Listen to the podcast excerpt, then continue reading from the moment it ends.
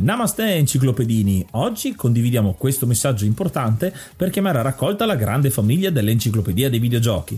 È passato ormai qualche anno dalla nascita del progetto e per continuare a creare contenuto abbiamo tanto bisogno di voi. Il computer con il quale realizziamo tutto il materiale dell'enciclopedia dei videogiochi, dal podcast alle grafiche, ai video, alle dirette, eccetera, dopo 12 anni di onorato e fedele servizio ci sta abbandonando con una rapidità preoccupante che ha reso quasi impossibile continuare a creare contenuti. Quindi, se volete, potete contribuire dandoci una mano andando su enciclopediadeivideogiochi.it e cliccando supporta il progetto. Ogni donazione ci permetterà di sostituire l'attrezzatura fondamentale e necessaria a tenere viva l'enciclopedia. Crediamo che l'unione faccia la forza ed in questo momento ne abbiamo proprio bisogno. Da 5 anni cerchiamo di regalare emozioni, condivisione, informazione su un tema a tutti noi tanto caro, i videogiochi. Grazie a voi potremo continuare a farlo senza il rischio di dover fermare tutto il nostro malgrado.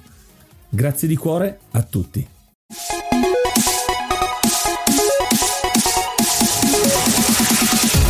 Namaste e benvenuti ad un nuovo episodio dell'Enciclopedia dei Videogiochi. Io sono Ace. E io sono Yuga e nel podcast di oggi parleremo di The Stanley Parable. Ma prima di cominciare vi diamo qualche news veloce perché da questa settimana abbiamo cominciato ad avere uno schedule, un palinsesto, chiamatelo un po' come volete. Pubblicheremo ogni settimana la domenica mattina alle 11 così potete ascoltarci quando volete, dove volete. Ovviamente essendo un podcast è on demand, quindi se siete siete al lavoro lunedì, sappiate che c'è una puntata nuova. Tra l'altro alle 11, quindi anche durante la messa, quando siete annoiati con le cuffiette, durante la predica. No, vabbè. Soprattutto ascoltare Blasphemous, che è l'episodio precedente. E ora un po' di musica.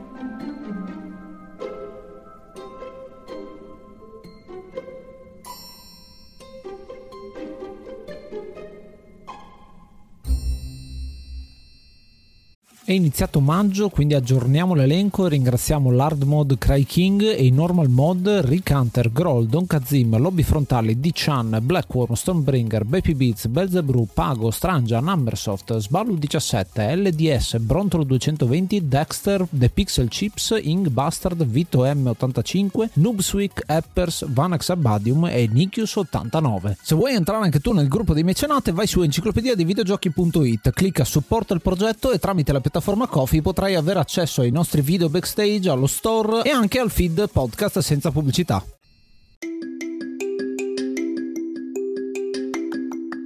Il gioco di oggi è The Stanley Parable, un FPS ma non proprio sparatutto, è più un'avventura, è un'avventura grafica però in prima persona. Sviluppato e prodotto dalla Galactic Café nel 2013 ed è uscito per PC, OS X e Linux. Il let's play è stato pubblicato lo stesso anno e si divide in 5 episodi per un totale di 2 ore e 45 minuti, quindi un gioco relativamente corto ma pieno di sorprese come scoprirete.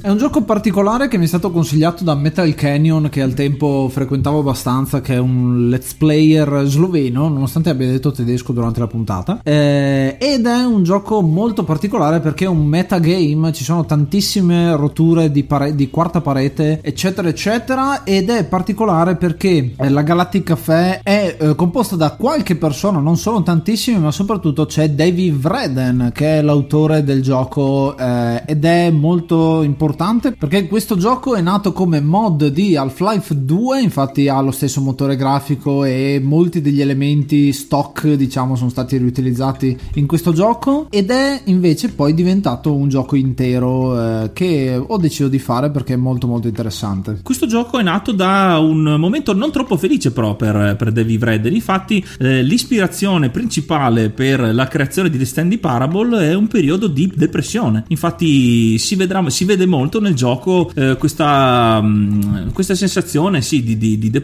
di come si dice? Pe- pesantezza generale del, della questione, non è che sia un gioco in cui viene eh, sviscerata la depressione, ma ci sono alcuni elementi che un po' la ricordano. Tra l'altro, un altro gioco che ho fatto sempre di Danny Vreden è eh, The Beginner's Guide, che l'ho fatto in un unico episodio perché effettivamente dura anche quello due ore, ma ho fatto un video come se fosse un lungometraggio eh, in cui viene affrontato ancora più nel dettaglio questa, questa um, retroscena uh, del creatore del videogioco perché parla di game design vero e proprio.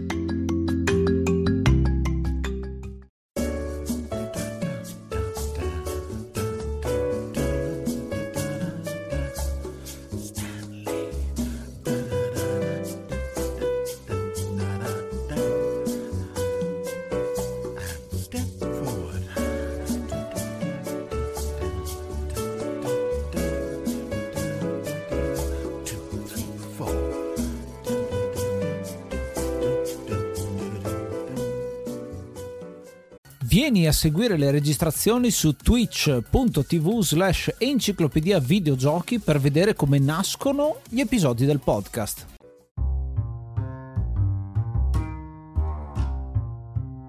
The Stanley Parable è la parabola di Stanley. Stanley è questo impiegato che comandiamo, perché siamo noi in prima persona, che è un impiegato all'interno di un'azienda, in una stanza, in un ufficio che ricorda molto il cubicle del, dei film anni 90 anche. Effettivamente c'erano tantissimi film che citavano questo ambiente eh, particolare. Il nostro ufficio è uno di centinaia di uffici di questa mega corporazione di cui però non vedremo praticamente nulla e la storia è narrata da un narratore che è un attore eh, inglese molto bravo che si chiama Kevin Brighton che avete forse anche già sentito perché c'è dentro Oceanhorn, c'è dentro qualche gioco qua e là, eh, ad esempio Black Mesa che è un gioco eh, intorno all'universo di Half-Life, Portal e cose di questo tipo. È una voce molto calma e accogliente ed è praticamente una delle poche voci, se non l'unica, in realtà ce ne sono un paio all'interno di tutto il gioco, che ci accompagnerà ed è molto molto importante importante l'elemento narrativo. Perché la premessa, appunto, noi siamo davanti al nostro computer, viene descritto il fatto che giorno dopo giorno abbiamo sempre fatto lo stesso lavoro rispondendo agli ordini che ci arrivavano tramite questo computer e a un certo punto questo computer improvvisamente smette di mandare ordini e quindi non abbiamo più cosa fare eh, della nostra vita. E a questo punto Stanley gli viene chiesto in sostanza dal narratore eh, di andare a cercare i suoi colleghi che però sono tutti quanti spariti e quindi comincia cominciamo ad esplorare questo mondo senza persone, perché è un mondo senza persone, questa mega corporazione, e pian piano ci accorgiamo che c'è qualcosa che non va. Non solo perché sono spariti tutti, ma perché il narratore ci sta dicendo cosa fare e piano pianino scopriamo che il narratore ci dà delle scelte, ci dà delle scelte perché ci dice, dice Stanley ha preso la porta a destra e noi possiamo decidere se prendere la porta a destra oppure prendere la porta a sinistra. Questo è l'elemento focale di tutto quanto il gioco ed è l'interazione e il metagioco effettivamente tra Stanley, che siamo noi protagonisti, e il narratore del gioco, che è un narratore che rompe continuamente la quarta parete. Il ruolo però del narratore, se noi seguiremo le sue istruzioni, che mm, diciamo non, viene, non ci viene detto direttamente cosa fare, ma è tutto spiegato come, eh, come didascalia di un, fume, di un, fumetto, diciamo. E quindi seguendo l, l, la narrazione che ci viene proposta, scopriremo anche la, la storia, quindi il finale del, eh, del, della storia, diciamo del finale buono, ovvero che eh, non troveremo nessuno dei nostri colleghi eh, né, né, dei nostri capi, ma scopriremo che invece questa mega corporazione ha un sistema di controllo mentale. Infatti, nel, in, infatti, in un grande colpo di scena scopriremo in una enorme stanza piena di schermi che la nostra mega corporazione in realtà si occupa di controllare mentalmente i suoi dipendenti. Infatti, in questa stanza piena di schermi, ogni schermo è relativo a un dipendente della ditta e troveremo anche lo schermo del nostro ufficio. Proseguendo con con eh, diciamo, le istruzioni del, della voce narrante arriveremo alla scelta definitiva, ovvero se eh, spegnere definitivamente il, il, sistema di controllo oppure riattivarlo perché in questo momento è in stand by. Ovviamente la voce, il, diciamo, il, il gioco si, ci suggerisce di spegnerlo e facendo ciò avremo il finale, quello eh, libero, diciamo il finale migliore, ovvero che ci libereremo eh, dal controllo del, della corporazione e saremo liberi di uscire eh, finalmente liberi dal nostro stress e quindi anche lo stato mentale che avremo di routine e di chiusura e di oppressione. Questa è un po' una citazione di quello che è Matrix eh, da un certo punto di vista perché anche Matrix inizia con il protagonista che è sempre davanti a un computer e a un certo punto si libera eh, dalle, dalle, catene di, di, della società in un certo senso. E c'è anche appunto la sala dei bottoni come c'è la sala dove c'è l'architetto a un certo punto di, uh, di Matrix. Eh, però non è uno degli de, un, uno, però non c'è un solo finale all'interno di questo gioco. E il bello di questo gioco è scoprire tutti i finali che sono veramente veramente tanti e sono anche molto particolari perché non, non c'è un punto preciso dove si divide la strada o meglio ci sono tanti punti dove si divide eh, una scelta da qualcun'altra ma a volte ritorniamo a fare dei pezzi e ogni volta che ritorniamo c'è qualcosina di diverso perché abbiamo fatto determinate scelte all'interno del gioco. La cosa più interessante e divertente sarà appunto eh, contraddire la voce narrante, quindi prendere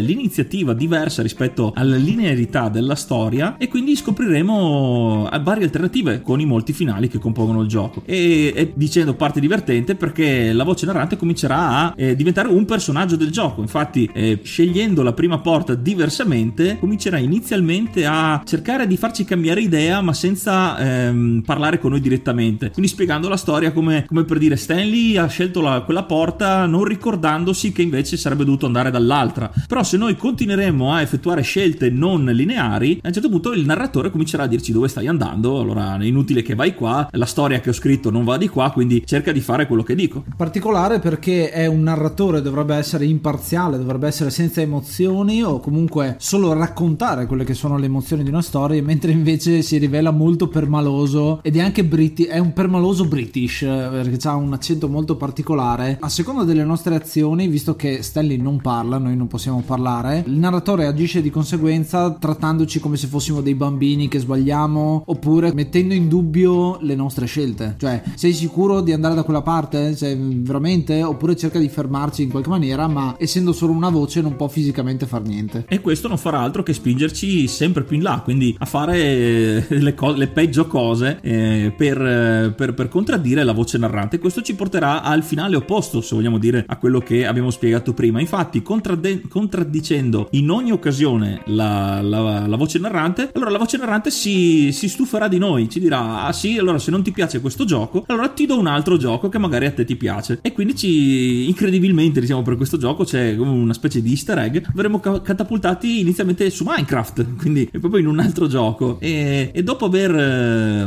valutato Minecraft come non, diciamo, non adatto a noi, ci manderà direttamente anche a, su Portal. Quindi sarà tipo lo schema zero di Portal, che però non ci lascerà finire perché ci manderà eh, sempre più basilare. Tipo, se, se, noi non ascoltiamo nessuna regola, allora farà un gioco con una regola sola. E quindi ci ritroveremo nel, nel gioco da una regola sola, ovvero c'è eh, un bambino che. un cartonato di un bambino che si avvicinerà a delle fiamme e noi avremo un solo pulsante da premere per farlo tornare indietro. Quindi eh, la voce narrante ci, anche ci prenderà in giro, diciamo, visto che sei tanto bravo e questo è il gioco che fa per te, e devi solo premere per far tornare indietro il bambino. Sì, però per 4 ore. Ed è uno dei finali che purtroppo non ho fatto perché sennò ci avrei veramente perso la testa. Eh, però è possibile. Il gioco, il gioco gioca eh, molto, scusate il gioco di parole, eh, su questi tempi lunghissimi, appunto il finale dopo 4 ore, quindi veramente gioca con il, il eh, concetto stesso di gioco, cosa vuol dire un gioco e eh, cosa vuol dire seguire le regole oppure contraddirle. E continuando a fallire nel, diciamo, fallendo anche nel gioco de, del bambino, ci verrà inizialmente incontro per dire allora voglio fare un gioco che sia adatto a te, quindi dammi anche un feedback. E quindi ti chiederà, chiederà di dare dei voti a delle determinate scelte, due in questo caso, da 1 a 5 e il gioco finirà l, questo finale con la voce narrante che, che diciamo prenderà tutto come una specie di, eh, di run di prova, diciamo sì ok adesso abbiamo scherzato, ricominciamo. E quindi resetterà il gioco e quindi partiremo da capo, quindi ogni finale non è che il gioco interrompe, ma ogni finale poi il gioco ripartirà sempre dall'ufficio di Stanley. Questo è metagioco ma anche anche perché è un videogioco che sembra fattibile nel mondo reale. È un po' difficile da spiegare, però immaginate quando fate, non so, un escape room o uno di quei giochi dal vivo, anche l'ARP stesso in un certo senso, in cui avete degli attori che intervengono su, sul gioco stesso e lo fanno cambiare di conseguenza. Una cena con delitto mi viene in mente anche come, come può essere il gioco, in cui dovete capire cosa sta succedendo e potete fare delle scelte e il clima qua dentro in questo gioco qua è proprio questo, quello di cosa faccio, lo ascolto, non lo ascolto, eh, andiamo avanti, non andiamo avanti? Ed è bello anche perché ho visto tanti eh, streamer soprattutto di, su Twitch eh, che interagiscono e creano un bel eh, noi contro il computer, del, ovviamente lui che gioca e eh, la sua chat, que- c'è un bel, un bel rapporto insomma che si costruisce tra i giocatori e quello che è il gioco, che in questo caso è una persona che è particolare. E non dimentichiamoci che ci sono molteplici finali, infatti sono, dovrebbero essere più oltre una decina di finali diversi, ma non tutti raggiungibili solamente cambiando una, una scelta, perché sarebbe come il classico libro game che alla scelta finale vai o a destra o a sinistra e quindi hai due finali diversi. In questo caso anche facendo le stesse, le stesse scelte cambierà anche proprio il, il, il, gioco e anche a distanza di reset, quindi quando crederemo che eh, il finale sia il reset del gioco, quindi il, la reimpostazione alla, al, al primo gradino, diciamo all'ufficio di Stanley, e scopriremo invece che il gioco cambia continuamente. Infatti, uno dei finali è proprio il, il, la voce narrante, che sarebbe il creatore, diciamo, del, del gioco, che va in tilt. Infatti, ci farà l'ennesimo reset, ci farà entrare in una stanza del finale troppo presto. E quindi si autorimprovererà perché non, non avremmo dovuto arrivare a quel punto così presto. Quindi continuerà a resettare il gioco e perderà il controllo. Quindi ci dirà di andare da una parte, poi si sbaglierà, chiude una porta, ne apre un'altra. No, scusa, dicevo da quell'altra parte. Finché anche lui non andrà completamente fuori controllo e arriveremo nella stanza del finale del fuori controllo. Quindi avremo mandato veramente in tilt la, la voce narrante e rimarremo per qualche minuto ad ascoltare le sue, sue follie finali prima che il gioco si resetti effettivamente. Perché è una cosa che ci fa capire che il gioco si reset, diciamo, è resettato, ma non in continuità, dice proprio è un'altra run, perché c'è una frase iniziale che ti dice sempre. Esatto, che però se non viene detta uno quasi non si accorge, a forza di farlo poi uno si accorge. Curioso perché c'è anche uno dei finali o comunque una delle piccole alternative che abbiamo è se vogliamo fare la speedrun, a forza di giocare uno sa già cosa sta per succedere, quindi decide di andare più velocemente possibile quasi saltando quello che dice il narratore. E a un certo punto succederà che eh, il narratore ti suggeriva una password eh, nell'ufficio del capo, eh, ma se noi arriviamo più velocemente del, di, di quando il narratore ci dà quel suggerimento e mettiamo la password, il narratore dirà: Eh sì, però Stanley a quanto pare ha fretta e adesso lo facciamo aspettare. Sì, quindi il, il, il, bello è anche come sembra che improvvisi sul momento quello che succede, che reagisca in tempo reale. Come dicevi, il fatto di mettere la password prima che ci venga dato a voce il suggerimento della password farà arrabbiare la voce che ci, eh, ci farà proprio aspettare. Dovremmo aspettare svariati secondi con la sua spiegazione. Altre chicche che troveremo tra le linee di dialogo che, che, che ascolteremo saranno anche sempre rompendo la quarta parete. Infatti, a un certo punto verremo nel, nel finale in cui impazziamo noi, al posto di impazzire il narratore, impazziamo proprio noi Stanley, che eh, la voce narrante perderà la voce dei nostri pensieri. Come noi non possiamo parlare, nemmeno pensare, quindi non sentiamo i nostri pensieri, la voce narrante ci ingannerà mimando i nostri pensieri. Infatti ci convincerà che tutto questo è un sogno e quindi comincerà a parlare come se noi stessimo pensando di essere in un sogno, quindi come Matrix pensiamo di volare e vediamo il nostro personaggio che comincia a fluttuare. Cerchiamo di eh, dice che allora possiamo essere nello spazio e lo schermo comincia a diventare entrare nello spazio con le stelle. Poi però il pensiero fa no, in realtà non sto sognando perché fa un ragionamento logico, quindi ritorna così e, e va avanti, però poi fa riferimento al fatto che allora com'è possibile che io stessi volando se non era un sogno? E quindi il, il, il finale ci porta alla, alla, alla, diciamo alla, alla follia totale di Stanley con un altro finale. Insomma, questo gioco è tutto da scoprire, è una bellissima esperienza che eh, non ha mai fine in un certo senso. Adesso è stato spolpato tantissimo e quindi si sa un po' tutti quanti i finali. Ma quando uno ci gioca, veramente le possibilità sono incredibili. Mi, mi, mi fa piacere che tu abbia detto proprio che sembra che improvvisi, perché mentre tutte le linee di dialogo sono scritte, in realtà sembra che il narratore stia proprio improvvisando in quel momento e qualunque cosa facciamo possa interagire. È molto difficile creare un gioco di questo tipo e questo giustifica anche il fatto che sia molto semplice, sia minimalista. Noi abbiamo un personaggio che si muove e non ha armi, non, ha, non, non può fare niente se non interagire interagire con bottoni fondamentalmente e anche tutto eh, lo spazio che circonda questo gioco è stock, è un uffici, cose che derivano pro- proprio dal motore grafico eh, di Half-Life o comunque di, di, Half-Life 2, quindi si vedono molte, molte ripetizioni nel, eh, negli asset di, di gioco. E tra l'altro ci sono delle parti in cui usciamo letteralmente dal gioco, andiamo nelle parti eh, che sarebbero dietro le pareti, effettivamente vediamo che in realtà è tutto un set con parti di gioco che non sono ancora state costruite, col narratore che si giustifica tra l'altro dicendo eh se hai voluto andare nelle parti che non ho ancora creato. Esatto, arriveremo addirittura in un'altra storyline del, del gioco e a scoprire anche che è come se fosse un programma televisivo, oltre a, eh, al creatore che crea appunto le stanze. Infatti vedremo in, un, in uno dei finali il, proprio la mappa del gioco fatta come un plastico con eh, diciamo con i segnalini di dove andare, di cosa trovare e con eh, esattamente anche le parti tipo messe dei prototipi, tipo vedremo le, le, le, i prototipi della stanza del capo, poi in base a quella che è stata scelta. Quindi anche proprio un dietro le quinte vero e proprio. Che effettivamente è prendere il lavoro che c'è di game design dietro il gioco, che sicuramente avranno fatto un plastico o comunque un, un disegno della mappa per poterlo capire e l'hanno messo all'interno del gioco stesso. E qua c'è di nuovo il richiamo a quella che può essere uno escape room o comunque uno di quei giochi dal vivo eh, in cui abbiamo un labirinto o comunque una, una mappa da, da, esplorare. Per finire con quest'ultima citazione che ho fatto del dietro le quinte del plastico, come anche hai analizzato tu, eh, c'è anche un, un twist, un, un, altro colpo di scena, perché questo gioco è pieno di colpi di scena. Infatti, per arrivare a quello specifico punto, eh, e come dicevi inizialmente siamo solo Stanley e il narratore, arriveremo a un punto in cui il, il narratore ci, ci dirà: hai, sbagli- hai, fatto la scelta sbagliata, adesso morirai. Infatti, finiremo in un punto con delle presse, e quando sarà il nostro turno di essere pressati, il tempo si fermerà. Quindi rimarremo sospesi prima che le, le, le, le piastre ci schiaccino, e farà la sua comparsa il secondo narratore, ovvero il narratore che sta dietro il narratore. Quindi il secondo creatore sarà una donna che ci dirà che in realtà noi non moriamo mai, quindi il gioco non si resetta mai, ma siamo noi che arrivati a quel punto usciamo dall'uscita di sicurezza, torniamo al punto zero e il, il, eh, il, il, giocatore non è Stanley, ma è il narratore. È il narratore che si trova con Stanley che fa l'attore che gli sta dietro, quindi è proprio un inception, un, un gioco dentro il gioco del protagonista che cambia ogni scena.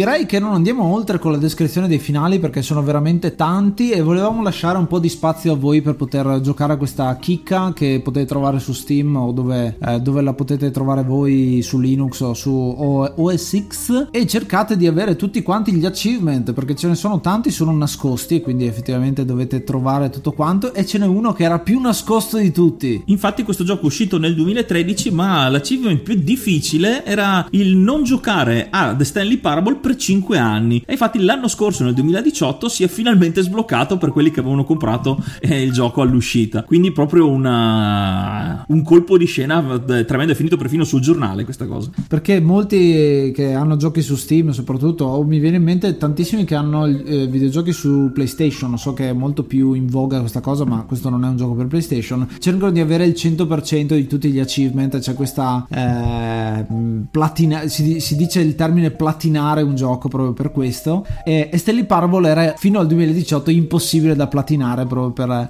per questa cosa. E invece hanno aggiunto questa, questo achievement molto particolare. Perché non era abbastanza giocare per 4 ore a salvare il bambino, bisognava aspettare 5 anni. Per questo ho deciso di dare 9 finali su 10 a questo gioco. È un gioco molto bello, eh, però non gli ho dato l'eccellenza semplicemente perché eh, ho giocato a The Beginner's Guide, che è un gioco che sur surclassa questo da un certo punto di vista. A me piace molto di più quando si parla anche in un certo senso di sentimenti. Sarò un sentimentalone per questo, però devo dire che dal punto di vista del giocare con la quarta parete, del giocare con l'improvvisazione e con eh, il non gioco, in un certo senso mi è piaciuto veramente, veramente tanto. Quindi è un gioco che merita tantissimo. Non è eccessivamente lungo e non è eccessivamente corto, della durata corretta secondo me. E poi ti viene voglia di giocare e di rigiocare per cercare di scoprire tutto, che è esattamente quello che un gioco dovrebbe fare. Nonostante non abbia granché, non è un RPG in cui hai 200 milioni di cose da fare, hai solo te stesso e il narratore da ascoltare o non ascoltare. E tu, Yuga? E io, incredibilmente, andando contro a quello che si potrebbe pensare in queste puntate, do un bel 10 porte blu su 10. Questo gioco, eh, io sono un tipo da arcade, come eh, avete potuto sentire negli episodi precedenti, però questo gioco mi è proprio rimasto, eh, mi, è, mi, ha fatto proprio un'impressione eh, eccellente. Il, l'interazione con il, con il narratore è, è, incredibile. Il fatto di, della quarta parete, del, dei reset, del, dell'idea del gioco dentro al gioco, dei personaggi, dei personaggi proprio fuori di testa l, l, come, come, concetto è, è meraviglioso. Io vado, vado, vado, veramente matto per questo tipo di cose. E il gioco è fatto molto bene, anche non essendo action, perché a me piacciono appunto i giochi action, è proprio una storia, un mistero eh, da svelare ed è anche molto divertente. Cito anche per dire una, una, cosa che è semplicissima, però mi è rimasta. Il fatto che a un certo punto il narratore ti dica: eh, Stanley, trovo strano che guardando per terra non si veda i piedi, perché negli, negli sparatutto in prima persona non ci si vedono i piedi. In, que- in quelli con il motore grafico di Half-Life 2, in altri ci sono, ma in quello di Half-Life no. Esattamente, e nella sua semplicità e la, la, storia, proprio l'interazione, è la cosa che mi è, mi è rimasta eh, particolarmente. Quindi gli do un 10 pieno perché ci, ci, rigiocherei anche per gli stessi finali. Per come ci si arriva è, eh, è, è unico e mi ricorda tanto una, un, un, video, un'idea che avevo avuto tempo fa. Il fatto che entri dentro delle porte che non ti portano nello stesso punto in cui ti portavano prima. È uno dei primi video che abbiamo fatto insieme io e te, che è il labirinto di porte, e quindi anche un, un fattore nostalgico nostalgico quindi gli do il massimo dei voti. Tra l'altro, eh, finendo prima dei saluti, è interessante perché eh, nel 2013-2014, a metà dei primi anni 10, effettivamente, eh, c'è stata molto una spinta per creare giochi che avessero la scelta del giocatore influenza il finale del gioco, quindi avere storie che non sono lineari e pochissimi ci sono riusciti. Che mi vengono in mente sono The Banner Saga, che in un certo senso ci sono delle scelte molto importanti durante tutto il gioco che influenzano influenzano i finali del gioco, eh, ma ci sono altri invece che ti danno l'impressione che cambi, ma in realtà i finali sono pochi. Qui veramente si cerca di uh, mh, espandere il più possibile. Effettivamente anche Banner Saga non ha così tanti finali, eh, però ci sono tante piccole scelte che influenzano quello che succede durante il gioco, mentre qui è molto, eh, molto... non hai l'impressione che sia costruito fondamentalmente. Sì, perché è la parte fondamentale del gioco, cioè non hai altro da fare. Quello che hai sono solo le le scelte che fai e dove vai a finire. E dove vai a finire? Beh, ve lo lasciamo semplicemente giocare allora, così potete scoprirlo.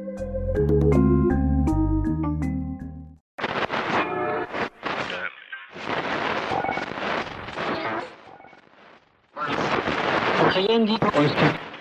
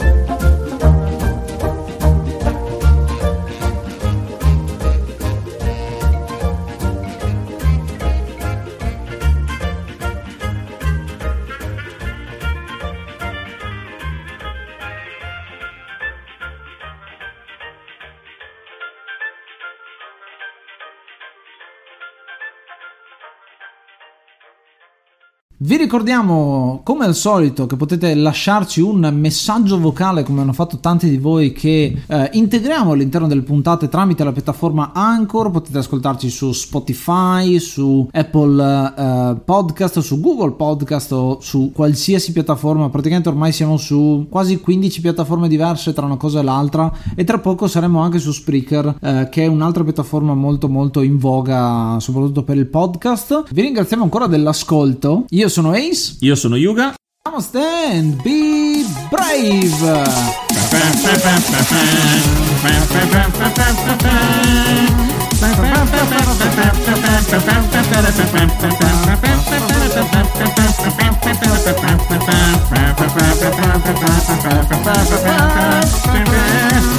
What?